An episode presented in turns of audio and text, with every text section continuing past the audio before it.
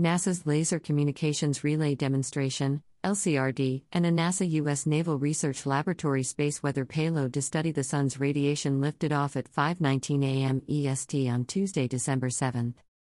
The payloads launched aboard the Space Test Program Satellite 6 on a United Launch Alliance Atlas V rocket from Cape Canaveral Space Force Station in Florida as part of the U.S. Space Force's Space Test Program 3 mission. LCRD will demonstrate NASA's first two way laser relay communications system, sending and receiving data over invisible infrared lasers, which can enable data rates 10 to 100 times greater than radio frequency systems traditionally used by spacecraft. This launch introduces an exciting new technology for space missions, said Jim Reuter, Associate Administrator for NASA's Space Technology Mission Directorate at NASA headquarters in Washington. Demonstrating this innovative way of communicating with spacecraft will open the door for this technology to expand the horizons of future space missions.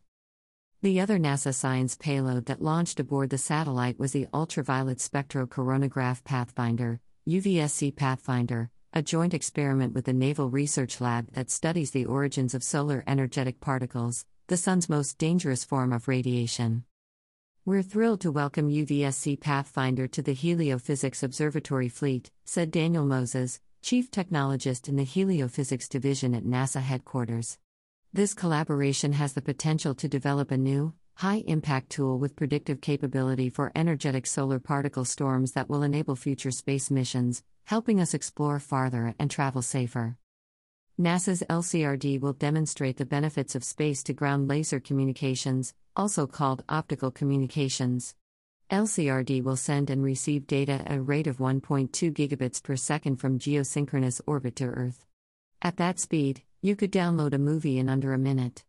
Laser communication systems are smaller, lighter, and use less power than radio frequency systems. These advantages, combined with laser communications' higher bandwidth, can advance robotic and human exploration across the solar system. LCRD is NASA's key milestone for the build-up of the Decade of Light initiative, which involves the infusion of optical technology into space communications and navigation, said Badri Younes, Deputy Associate Administrator for NASA's Space Communications and Navigation Program at NASA headquarters. By the 2030s, we expect optical technology to play a critical role in enabling an interoperable, reliable, and robust space communications infrastructure, providing seamless operations and roaming capability between government and commercial users and providers. After launch and confirmation that the payload is working well in space, LCRD will begin to transmit and receive data from its location in geosynchronous orbit, about 22,000 miles above Earth, with ground stations in California and Hawaii using infrared lasers. LCRD will spend two years conducting experiments, assessing how weather and other changes in Earth's atmosphere can impact laser communications, and measuring link performance to refine its operational capabilities and processes. Some experiments will simulate relay scenarios between the Moon and Earth to inform how laser communications could one day be used in NASA's Artemis missions. The experiments and simulations will inform the development of future NASA and commercial missions hoping to utilize optical communications in Earth orbit and for exploration of the Moon, Mars, and beyond. Later in its mission, LCRD will serve as a relay between an optical communications terminal on the International Space Station and ground stations on Earth. NASA's integrated LCRD low Earth orbit user modem and amplifier terminal will allow for the first demonstration of a fully operational end to end laser communications system from the space station. LCRD's mission, vision, design, and development will be covered in depth in the new season of NASA's The Invisible Network podcast.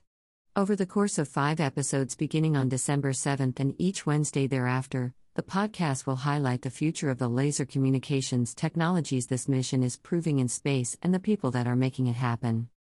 LCRD is led by NASA's Goddard Space Flight Center in Greenbelt, Maryland, in partnership with NASA's Jet Propulsion Laboratory in Southern California and the MIT Lincoln Laboratory.